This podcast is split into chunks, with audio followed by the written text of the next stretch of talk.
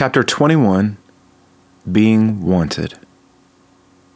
He was despised and rejected by mankind, a man of suffering and familiar with pain. Like one from whom people hide their faces, he was despised, and we held him in low esteem. Isaiah 53 3.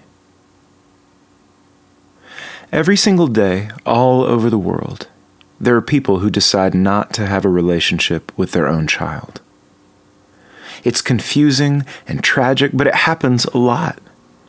Maybe they weren't ready for kids or they didn't want a relationship with the other parent. Maybe it was all a big mistake or misunderstanding, or maybe they have a pattern of doing this sort of thing. I'm sure there are thousands of reasons that people decide not to be a part of their own child's life, but it doesn't make it any easier to swallow. For years, some of my friends and I did a weekly prison ministry, and during that time, we met tons of folks who were separated from their kids.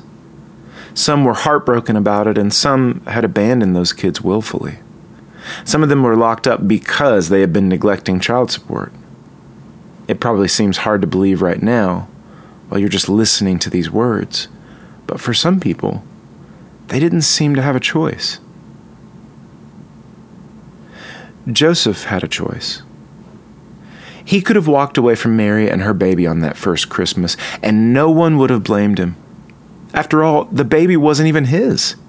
He wouldn't have to pay child support or arrange any visitation after a grueling custody battle for this child.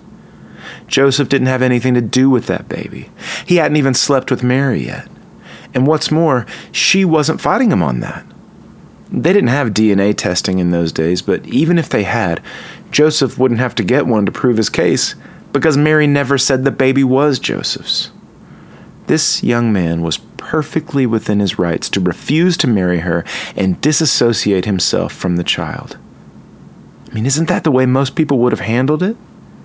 Joseph was young trying to start a life as well as a small business.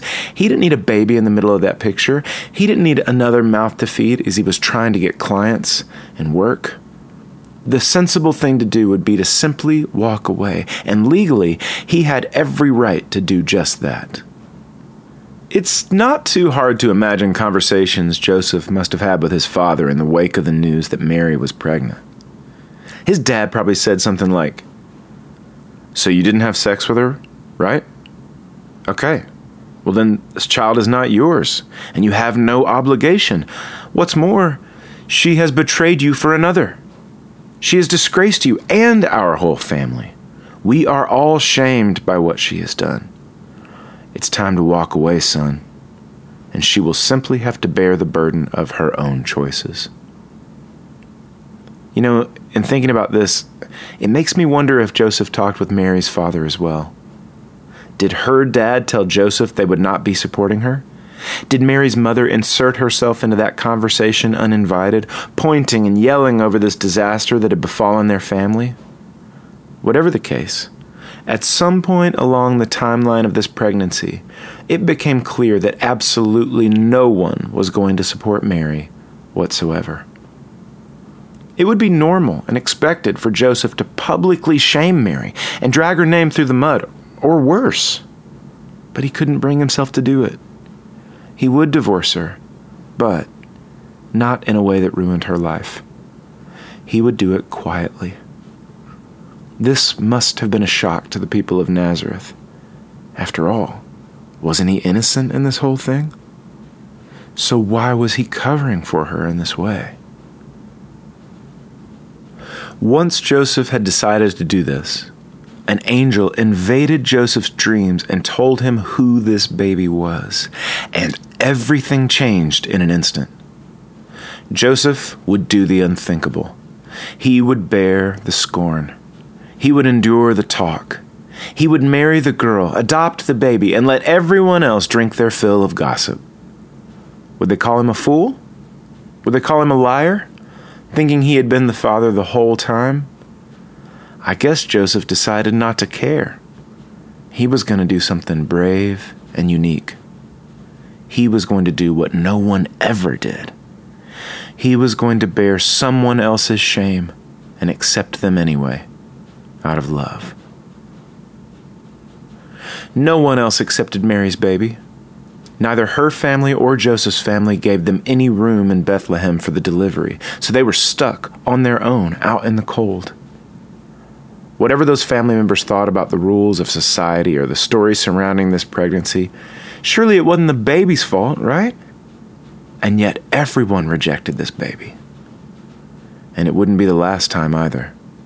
The scriptures tell us that Jesus would continue to be rejected by his own.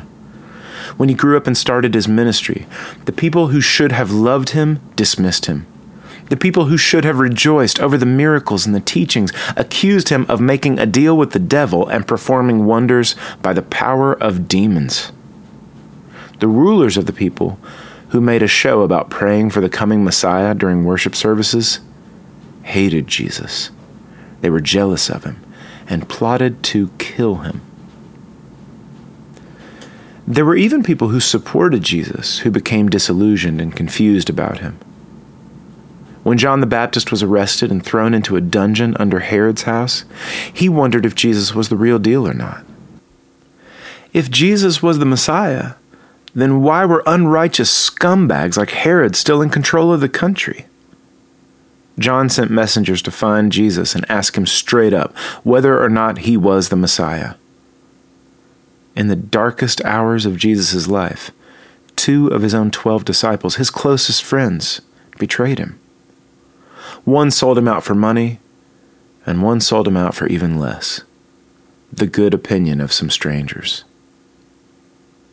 And in one of the most confusing plot twists of the whole Bible, even Jesus' own mother, Mary, lost her way concerning Jesus. He had come home to preach and heal people in Galilee, and Mary went to the house where he was speaking. She brought a couple more of the sons she had had with Joseph later on, and their goal was to arrest Jesus. Mark tells us that she had determined that Jesus had lost his mind. She was going to send his half brothers in there to take him home by force, since she thought he was obviously crazy. Jesus' brothers made fun of him, thinking, like Mary did, that he was a madman. The scriptures said this would happen. Psalm 69 says, I am a foreigner to my own family, a stranger to my own mother's children. Isaiah 53 says, He was despised and rejected by mankind, a man of suffering and familiar with pain. As I read those verses, that last part is the thing that really gets me. Jesus was Almighty God, but he wasn't above the personal pain of rejection. People rejected Jesus, and it hurts to be rejected. And Jesus knows firsthand how that feels. The real question here is why would anybody reject him?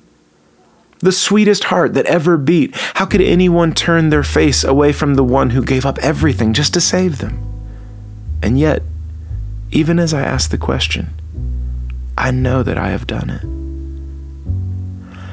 I have turned away from him time and time again.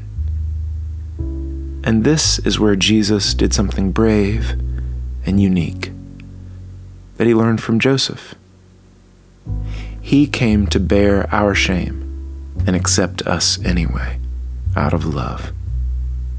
Some of us know firsthand what rejection feels like, but we don't know that feeling from Him because no matter how much we've turned our back on Him, no matter how crazy we thought His ideas were, no matter how much we wanted to live uninterrupted, no matter how much we closed the door on His face, Jesus loved us and He wanted us to be His very.